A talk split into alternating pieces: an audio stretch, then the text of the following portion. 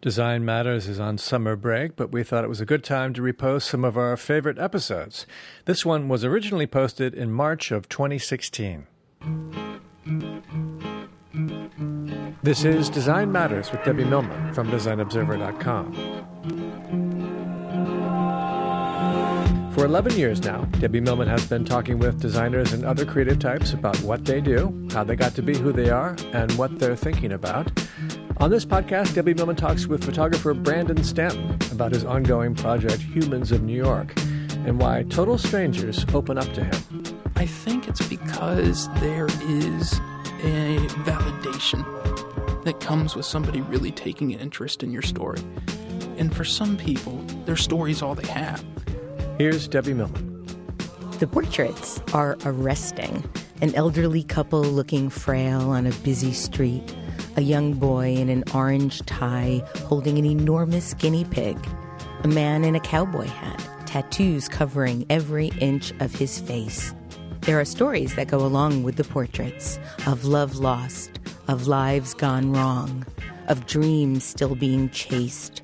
Brandon Stanton is the photojournalist behind these images. His project began simply enough he would walk the streets of New York City and capture portraits of strangers around him.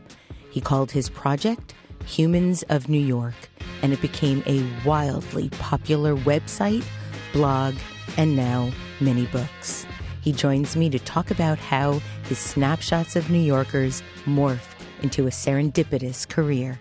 Brandon Stanton, welcome to Design Matters. Thank you, Debbie. Brandon, I understand you've been obsessed or borderline obsessed with saltwater aquariums, the baritone euphonium, reading, piano, filming, the financial markets, New York City, and photography. What on earth is a baritone euphonium? These are all examples of things that I got really passionate about and then dropped uh, which led to my mother telling me at a young age that I was never going to stick with anything because I had the habit of, of finding something and then being convinced that I was going to be the best in the world at that one thing. And so when it was first saltwater aquariums, I read everything about it. I saved up all my money, which was like $1,500 when you're a teenager, and then spent it all on a saltwater aquarium that I later neglected to the point where I had like four snails in there. And I, had, four snails that ate algae. And you know, when you tend your saltwater aquarium, you're supposed to wipe the algae off the sides of it. And if there's going to be a metaphor or image to represent represent the deterioration of that obsession. It would be towards the end, you could only see inside of my saltwater aquarium through the streaks that those four snails had left because I got really excited about it and then I moved on to something else. The euphonium is kind of like a small tuba. Uh, my friend convinced me to do it because the band needed a baritone euphonium. Again, saved up $1,500, bought the nicest baritone euphonium I could, then dropped it. So it's kind of how my mind works. And it's the cast of mind that I think made something like Humans of New York possible because I photographed every day for years. Just every single day I'd go out there. And that takes a certain amount of obsession, I think. You grew up in Marietta, Georgia. And I understand that when you were in high school, you were president of the Spirit Club. What's the Spirit Club? I had this vision of it being a cheerleading club. President and founder of the Spirit Club. Oh, I don't want to make any mistakes here in my research. Corrected. No, oh, no, no, no, no. I mean, we basically just cheered at basketball so games. you were, it was a cheerleading team. Kind of. Well, so were you one of those guys that well, threw the girls cheer, up into the air? Cheerleading and... sounds a little feminine. No, not quite that. Um, it was, it was, uh, we basically got everybody with a car at the school and we met at a parking lot and we drove down the street at like five miles per hour and just pissed off all the pedestrians behind us. We had hot dog roasts. So, would yeah. you say this is the origins of your trying to uh, origins, make I'm, people happy? I mean, make people happy. I think it's the origin of my wild schemes, maybe. you majored in history at the University yes. of Georgia. At that point in your life, what were you hoping to do when you graduated? I don't know. I just loved history. I mean, because I flunked out of school. I was going to University of Georgia and I was kind of majoring in business because I didn't really know what I wanted to do. Flunked out of school, started going to community college, which I'm very passionate about community college because community college was where I really started to appreciate education. I went to a place called Georgia Perimeter College. And I was sitting next to, in class, a teenage mother, um, somebody who was working at the factory that night. These were people who really were sacrificing a lot to try to get an education. Where when I went to the University of Georgia, these were people who education was pretty much a rite of passage. It was something that was expected. And so to kind of start over at this point and realize that, you know, how desperate people were for education, it kind of gave me a new appreciation of it. And I started to educate myself on my own. I started to read 100 pages a day. And most of it was biography, most of it was history. It's what I was interested in. And so I decided to go back to school and study for something for no other reason because I was interested in it. And history was what it was. And I'm still interested in history. I was reading a biography of George Washington before I stepped in the studio. Yeah. In your Reddit Ask Me Anything post experience, I'm not exactly sure what to call those entities. You stated that you remember when you were in high school, you were extremely social. You could talk to anyone. And when you went to college, you went through a bit of a depression very early on and withdrew into a shell. What happened? Marijuana, maybe? I got, I mean, I really got introspective. Uh, I thought you were going to say, I really got into marijuana. well, that too. I mean, I think they kind of went hand in hand. Um, I say that there was some development during both phases of my life and uh, in, in various ways. But you stated when you started going out again, when you came out of the depression, you noticed that you'd gotten really awkward with other people. Where, why do you think that happened, and how did you finally get comfortable talking to people again? Because I think being social, that's one thing that I kind of learned, um, is that being social is a learned skill. I think, you know, I, am remembering now the context in which I said that in Reddit is somebody was asking me for advice on how to talk to other people. And, you know, in high school, I was starting all these clubs. I was, you know, student government president, homecoming prince, whatever. Founder of the Spirit Club. Founder of the Spirit Club. Thank you, Debbie. Uh, but I was like a very social person, and I always kind of assumed that this was some inherent quality of me. I was just an extrovert. I was social. That's who I was. And then when I went through more of an introspective phase where I was reading a lot, I was spending a lot of time alone then, when I started to re engage with the world, I did find that I was kind of awkward in certain situations in a way that I had never been before. And that's what made me realize that being social, like anything else, talking with people, communicating with people, is something that can be developed just like any other skill, like algebra or spelling. And, you know, extrapolating that to humans of New York, it's the approaching people thousands of times. You know, I was so scared when I first started doing it. I was just terrified to approach a stranger. I didn't know if it was something you can do. Now it's second nature. You know, talking to people, approaching anyone is something I don't even think about. It's not something that I have to kind of build up courage to do. It was a earned skill. And I think that's what I was talking about in that Reddit AMA somebody was asking me how to get better at talking to people and I just said do it. You said that you forced yourself to do it. So you literally had in the same way that you told yourself you needed to read 100 pages a day, right. did you force yourself? Was it a um, conscious decision to go out and do this and learn to do it fearlessly? Well, you say force yourself. I put it in a framework that basically forced me to do it is that I said I was going to photograph 10,000 people on the streets right. of New York City. And so, in that way, yes, I did force myself to, because in order to attain that goal, I had to approach 20 or 30,000 to get that number. And so, yes, it was a very systematic, replicable process of going up to strangers every single day and asking for their photograph during your senior year of college, you took out $3,000 in student loans and bet it all that Barack Obama was going to win the presidency. What made you so sure he was going to win? I'm realizing when you're asking all these questions, like, man, I, all this stuff's on the internet. When did I say all this stuff? it's like, I didn't know there was this much information about me on the internet. Way to find it. Um, so I was I was volunteering in 2008. I was very very passionate about Barack Obama. The same way I was passionate about a baritone euphonium. I was reading. I would go to Real Clear Politics every single day, and I would read all ten articles about him every single day. I was just I was volunteering for the campaign, and there was a point where I was convinced that he had the Democratic nomination wrapped up. Yet Vegas still put him at a 70% chance. And so I took out $3,000 in student loans, which was all I could get at the time. So you would have taken more. Would have taken as much as I could, um, and bet it on him to win the presidency. And then I told that story to somebody who worked in finance in Chicago that was a friend of mine, and that's how I got a job as a bond trader, even though I was a history major, just because I did that. And he said, "Hey, you're the kind of guy we need." So So you got your Series 7 and moved to Chicago. no, I didn't get my Series 7. You'd be surprised what they let you do with no training. Really? Yeah, um, a couple guys who had been very successful at trading. And so they hired a lot of young, smart kids. We would watch the markets and then buy and sell based on a strategy that we had that they taught us. Wow. Yeah. You did this for two years. Two did you like it? Oh, I loved it. That's one of my obsessions was markets. It's so exciting, and I'm still like, ooh, it's just like crack. You know, I can still like feel the, and I even, I even got back into it. Um, When? from my iPhone not too long ago. I like uh, I started buying oil futures, and I was doing it. That's smart, actually. This is while I'm doing Humans of New York like a year ago. And I could start feeling myself getting back into it again. I'd be interviewing people on the street. I'd be checking to see what happened. I've got to get out of this. I got to get out of this. It's very addicting. It's very exciting. It's very engaging. It's very stimulating.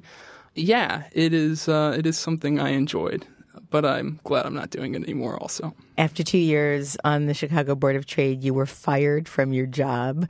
You've said it was because you were taking too many risks and pushing too many boundaries. I think that's the best possible reason to get fired from anything. what kinds of things were you doing? Uh, well, again, it's just like, gosh, that's on the internet. Um, it's, uh, I'm sorry, no, Brandon. no, no, no, no, no, no. Um, we were taught to trade within, you know, very certain parameters, and at any given day, if you're down a certain amount of money, there's, you know, risk parameters that you need to get out of everything, and you can't basically double down on your position hoping it comes back and thinking if it comes back you're gonna Make it up. you can't make decisions like that um, that is what it looks like to take too much risk Were you upset that you got fired? Did you feel that it was destiny calling? well it's, it's that's kind of the starting point for humans of new york is because like during that time when i was working as a bond trader all i was thinking about was the markets i was just obsessed with it but you know i didn't view myself as somebody who just wanted to make money that wasn't my personal identity you know i viewed myself as a creative person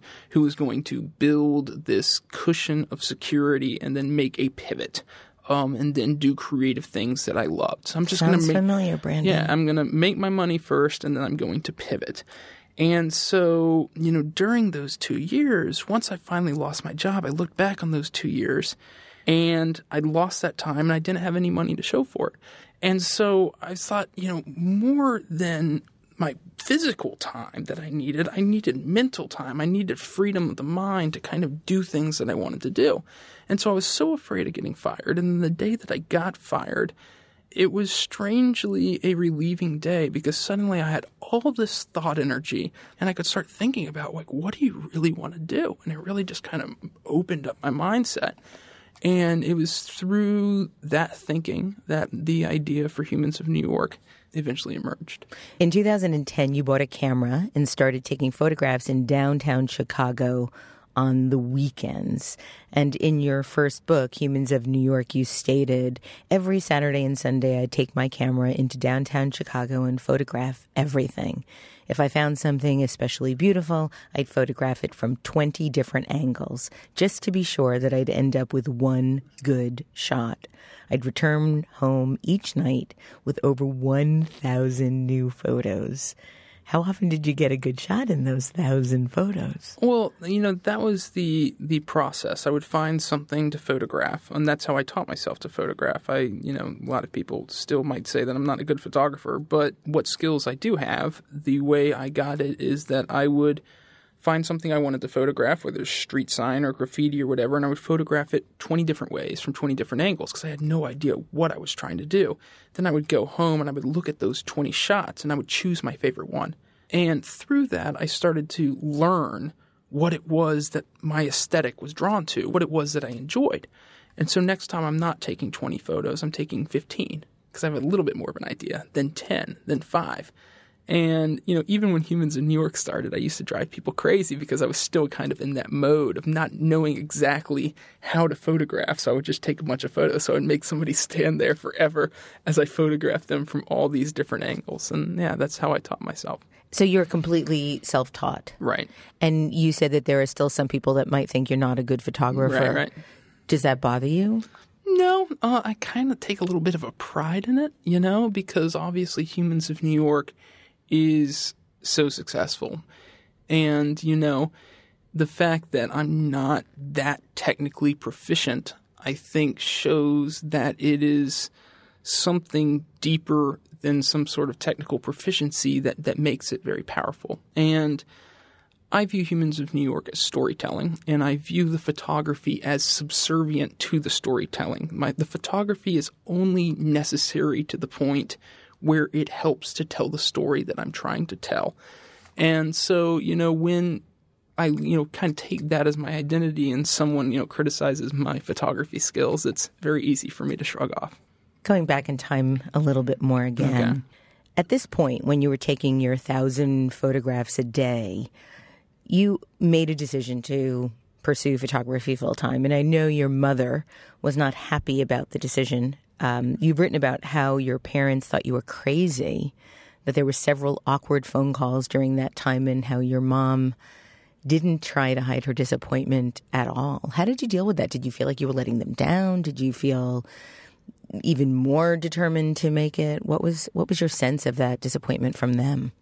I mean, nobody was really supportive of Humans of New York. I mean, look at the facts. I had only been photographing for about two months when I decided to become a photographer full time.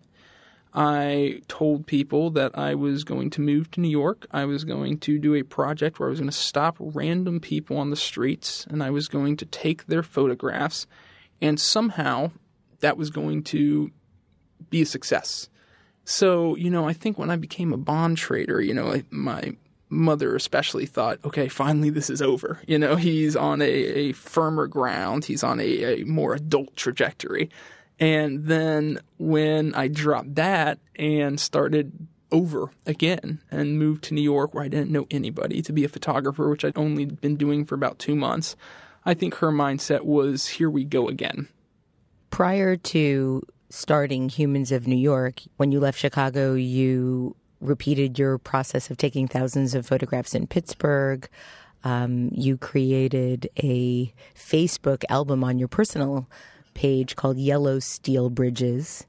You then went on to uh, Philadelphia and you named that album Bricks and Flags. You then decided to visit New York to spend what was supposed to be a week in the city before going to the West Coast. Right. You've written about how you felt the moment your bus emerged from the Lincoln Tunnel and you saw the city for the first time. And if you were taking a photograph of that moment now, how would you describe it as a photograph? Well, just to recap what you said, after I got fired and I wanted to photograph, I traveled to a few different cities just to do street photography. In each city I went to, I'd create an album and name it after my first impression. Pittsburgh was Yellow Steel Bridges, Philadelphia was Bricks and Flags, and New York was just supposed to be a stop on that trip around the country. And then I got to New York, and like I said, I remember the bus coming out of the Lincoln Tunnel. I remember I looked down on the sidewalks, and you just you don't see it anywhere else. Even in Chicago, it's just that that mass of people.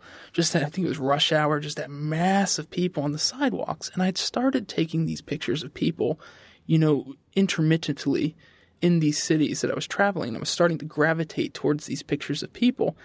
And then I look down and I see all those people. And I think to myself, this is a very natural fit for the type of photography that I am gravitating towards. And then I think three days later, you know, I'm walking down Broadway and I'm thinking, you know what? I could take 10,000 photos of people on the streets of New York City and plot them on a map of the city. And that would be a very interesting project why did you want to create this interactive map of the city and why 10,000 people? I mean, I was just looking for a way to photograph all day long.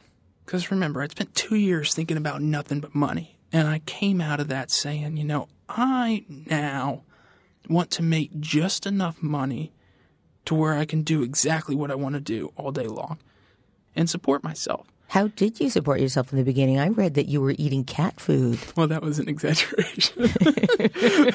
it was not, not, not, that's what I tell people. I was eating cat food. It wasn't exactly eating cat food. Um, Tuna fish. I had uh, $600 um, coming in every two weeks from unemployment benefits. Um, and that was that was enough to maybe pay my rent and eat about two meals a day. And so I lived in a room in a sublet in Bed-Stuy, which just had a mattress on the middle of the floor. There was no furniture, nothing on the walls. Didn't go to bars, didn't go to restaurants, didn't go to movies, didn't go to anything. All I did was photograph. So that mixed with a few odd jobs, mixed with some loans from my friends, was enough to keep me afloat for about a year and a half. I read that you didn't want to think about spending money. You wanted to think about how you were spending time. Yeah. I love that. That was kind of what the whole bond trading experience made me realize is just the value of time as a resource. You know, I think so much we are oriented to think of time as a means of accumulating, not just accumulating material things, but accumulating degrees or extracurricular activities or things that will look good in the job interview. And we and we view our time as a means to accumulate things that will help us reach our ends. And you know stepping back and looking at time as a resource itself and not only a resource itself but the most valuable resource you have is just what you do with your time. And say okay i'm going to put that front and center and I'm going to not try to use my time to structure a life, but I'm going to put time front and center and try to make the decisions that are necessary to where I completely own my time. Your friend Mike Schaefer convinced you to start a separate Facebook page for Humans of New York as opposed to continuing with it on your personal Facebook page. And that's really the line in the sand when things changed for you. Facebook, yeah. I mean, Facebook built Humans of New York, uh, really. And, and, it's what you're up to 16 million followers, is that right? 17 million followers on Facebook, about 5 million on Instagram, but it was Instagram came later. It was really built on Facebook. And it was really dovetailing at the perfect time when Facebook was just starting to kind of roll out these pages um, in addition to personal profiles where you could post material outside of your username. And so, you know, I just started this page and I started because I've been posting these photos to my website every single day. And I basically just started posting them to both my website and Facebook. And all the interaction, all the growth, all the people that were interacting with my work were doing it on Facebook. Nobody was going to my actual website. How did people find you? Facebook. You just know, through the mechanics of it. Google is good for letting people find what they're looking for. Facebook is good at helping people find what they don't know they're looking for. Humans of New York was a very new concept. People weren't Googling guys stopping random people on the streets of New York City and asking them questions. So, what Facebook would do is it would introduce it to people through their news feeds based on their friends' engagement with it. And so, you know, after putting this stuff on Facebook, I started noticing names of people interacting with my work that I didn't know, that weren't my friends, they weren't my cousins, they weren't people that were interacting with my work based on any sort of social obligation to me. And once I reached that point, I knew it was a success because the world is so big. You know, there's so many people out there just like that. And sure enough, it went from one new fan a day to five new fans a day to 10 new fans a day to there was one three day stretch I remember where we put on half a million fans in three days. Amazing, amazing. So you started first by taking photos of people, then you added captions, right. and now you've also included interviews, full on interviews right. with people. And you've stated that you think there is a sort of paradox of seeing a picture of somebody that you do not know and that you've never met before and is a stranger to you But at the same time, you're hearing a story or a quote from them that is very intimate and very revealing and maybe is indicative of something that they might only tell their best friend or someone very close to them.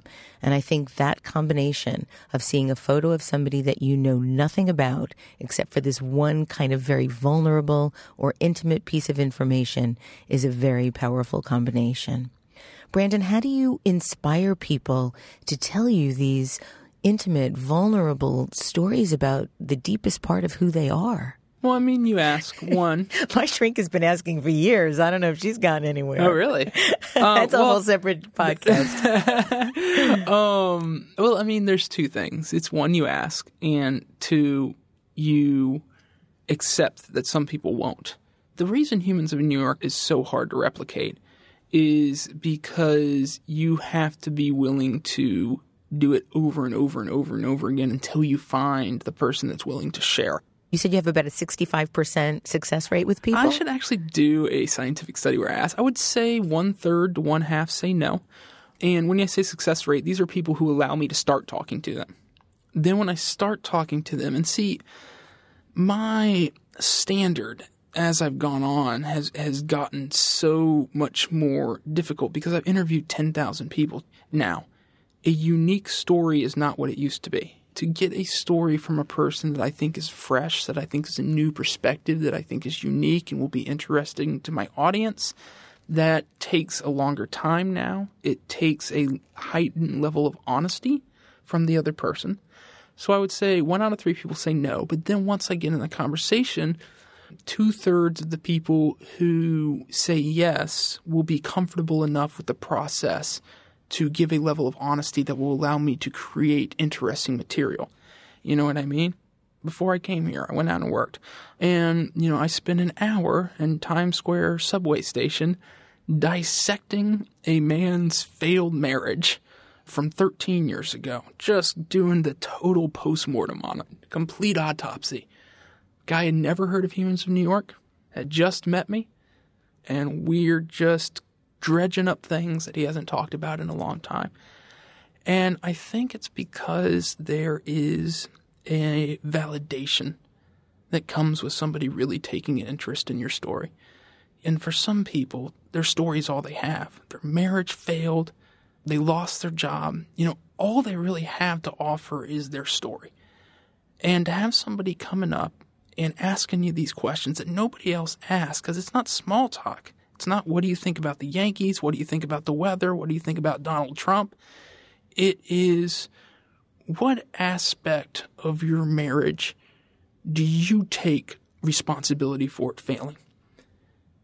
Okay, that's your side of the story. If I was to ask your ex wife, what would she tell me that you did wrong? You know? These like very very difficult questions. And Do people get angry with you when no, they when never, you ask never, certain questions? Never, never. You know, and it's because they know that I'm just. If you come and it's all about energy too. If I was to come in there and say, "Okay, next question. What do you think about your wife?" You know, but when it comes from an energy of I'm really into your story, which I am, and what do you think your responsibilities were? If I asked your daughter why she's not talking to you anymore, what would she tell me? You know, if you ask in that tone of voice, it's coming from a place of curiosity as opposed to some sort of journalistic ambition to expose and, you know, then there's nothing somebody won't tell you. And, you know, my favorite interviews, which happen all the time, are when I talk to somebody for a long time about extremely personal stuff, and at the end, both of us are thanking each other because I've never heard somebody tell me what they've told me, and they've had never had somebody care enough to ask what I asked them. Do people scare you with some of their stories? Do you hear things that frighten you? It's a good question. Um, there's a large range of you know human experience. Uh, you know, there's a lot of racists out there. Um, but I mean, Here's what I say, and this might be going too far. I just went to five different federal prisons, and I interviewed 30 inmates. I think that the truth, and this is a dangerous line to draw because then you get into moral relativism, but I think the truth is always exculpatory. In what way? That if you dig down into why this woman strangled this 11 year old girl, you learn about her paranoid schizophrenia, which she didn't know was schizophrenia. She thought were people talking to her. And then if you dig back even further than that, you find out about the uncle who raped her every night from the age of 7 to 11.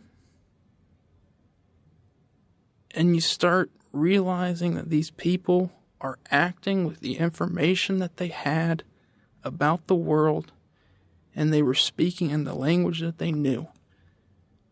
And once you dig down to that level, everything can be explained.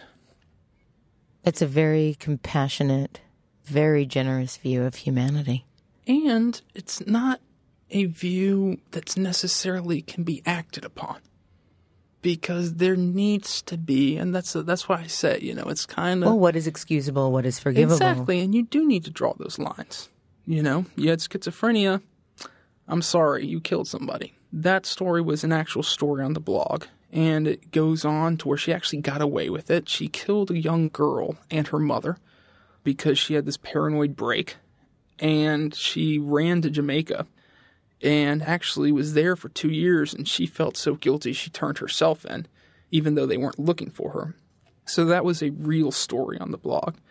And that's one of the things that this prison series really opened up to me was the schism in America between compassion and accountability.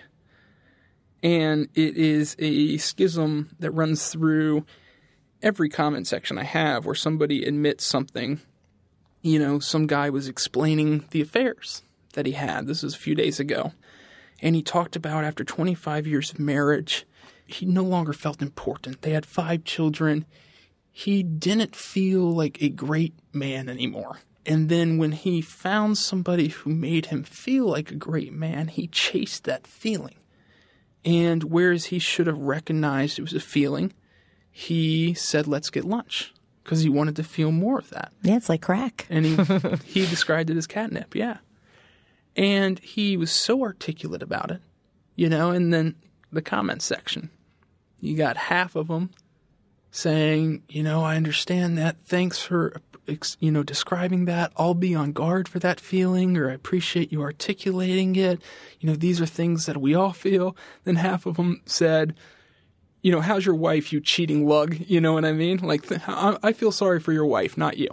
I think that people respond to things very much with their worldview front and center. Or about what happened to them. Right. You know, right. I think a lot of them might be looking at this guy and seeing their ex-boyfriend or their yeah, ex-husband. Of course, There's, they're they're projecting into what they feel is right or wrong, and that moral imperative that they carry with them. Right. The problem is, I think, when we start to assume that because we feel that way empirically, others should feel that way too, and this is the empirical view of the universe that everybody should follow. Yeah. And then we go to war. Yeah, especially over parenting. I noticed that a lot. Mm. Some of the biggest arguments on the blog are when somebody's talking about their child and how they raise them. And there's like talk about people having, you know, moral imperatives like worldviews. Like in the minds of so many parents, there is only one right way to raise a child, and it's the way they're doing it. And that's about fear because yeah. their kids aren't grown up yet. So there's no way to be able to say, hey, here's the proof. Yeah, yeah. Um, let's talk about some of your activism. In addition to interviewing inmates in prisons, you've spent uh, two weeks collecting portraits in Iran. You, uh, following the April 2013 Boston Marathon bombings, you spent the week collecting portraits in Boston. Um, you began a 50 day world tour in partnership with the United Nations in 2014, where you collected portraits and stories, 12 countries, I believe. What are some of the common denominators you've discovered about the humans of the world? Well, I kind of shirk away from the word activism. You know, I try not to. So, in the course of Humans of New York, there was a time when I realized that Humans of New York was not photography. The reason that Humans of New York was as compelling as it was is because I'd approached 10,000 people on the street and I'd gotten to be just about as good as anybody else in the world at stopping a random stranger and basically creating this bubble of comfort in the street where I could kind of learn their story in a very raw and honest way. And once I learned that Humans of New York was that bubble, then I realized it really wasn't about New York. And then I could take that bubble with me anywhere. And I realized that the place that this bubble, that this sort of art form had the most palliative effect was among populations that were feared. And I realized that because people were coming up to me on the street and saying, I was used to be so scared of that neighborhood until I saw on HONY the people who lived there. My mom was so scared of New York, she didn't want me to move here. I showed her the blog. And I realized something about telling these random stories of people on the street had a very you know, palliative effect on people's fears. And so if it's going to be applied in an effective way that makes an impact, apply it to populations and demographics that are feared. So the first place I traveled was Iran. I've been to Iraq. I've been to Pakistan. I've been to South Sudan. I've done the prisoner series.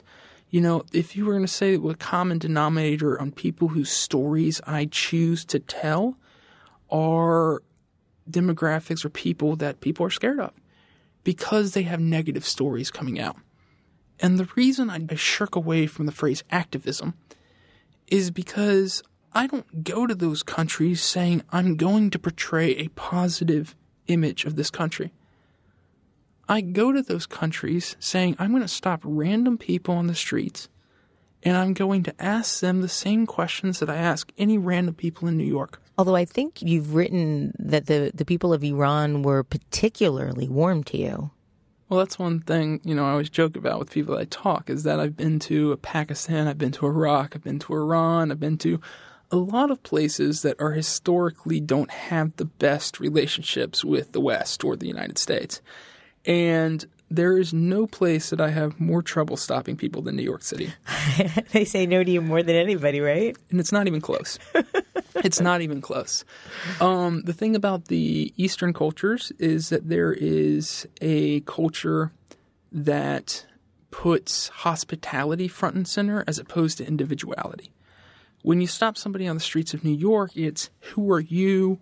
Why are you getting in my space? Why are you taking up my time?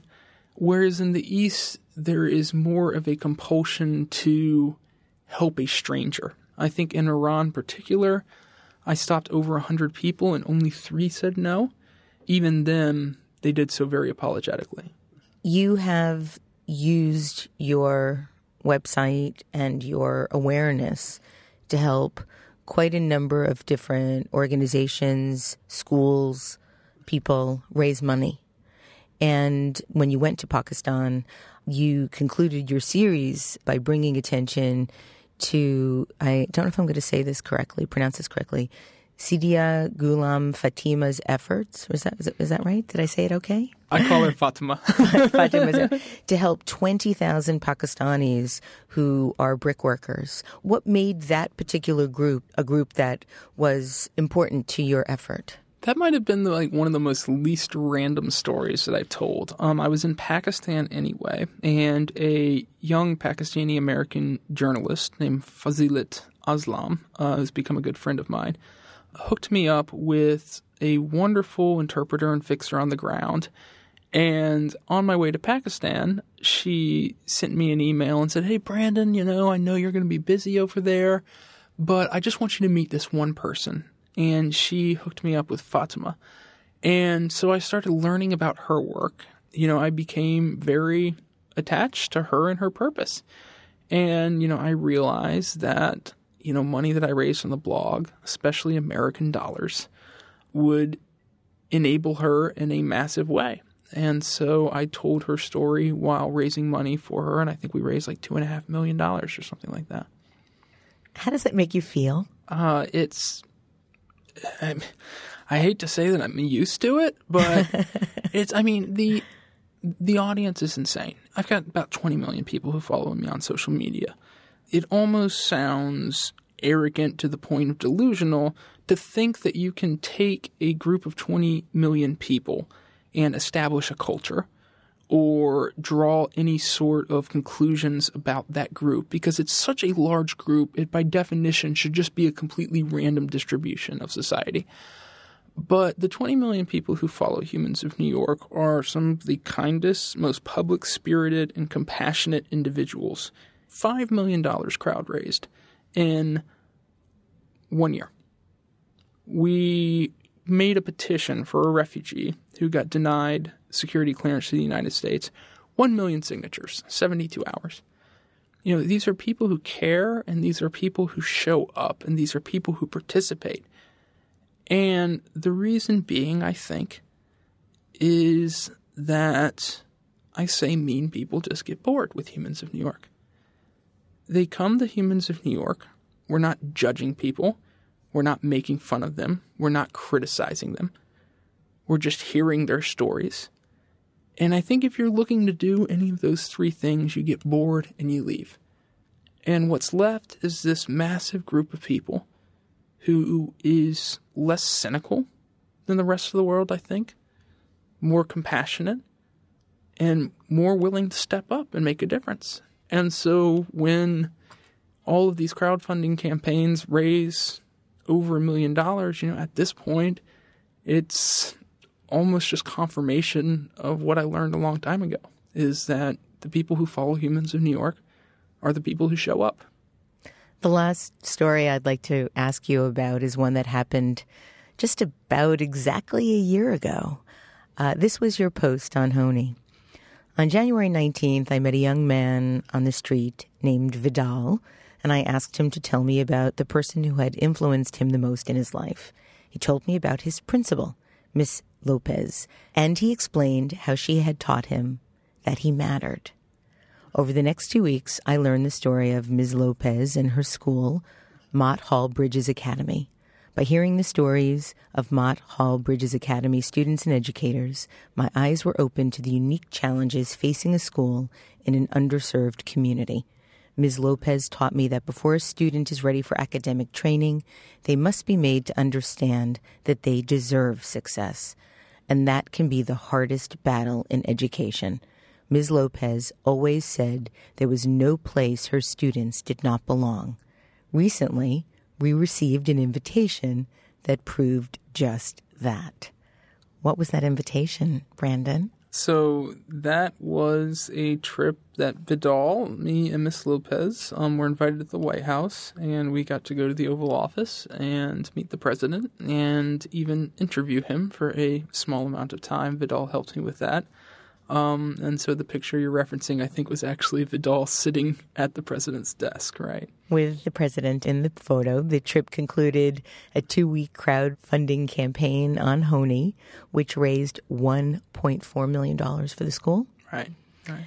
You also were able to take a portrait of President Obama. It must be quite a fulfilling it was experience. Full, it was it was full coming full circle after was. betting your three thousand well, dollars on know, his campaign. And again, you know that that bet came out of a 21 year old kid who the whole reason I felt confident to you know make that bet was because I was so passionate about his campaign.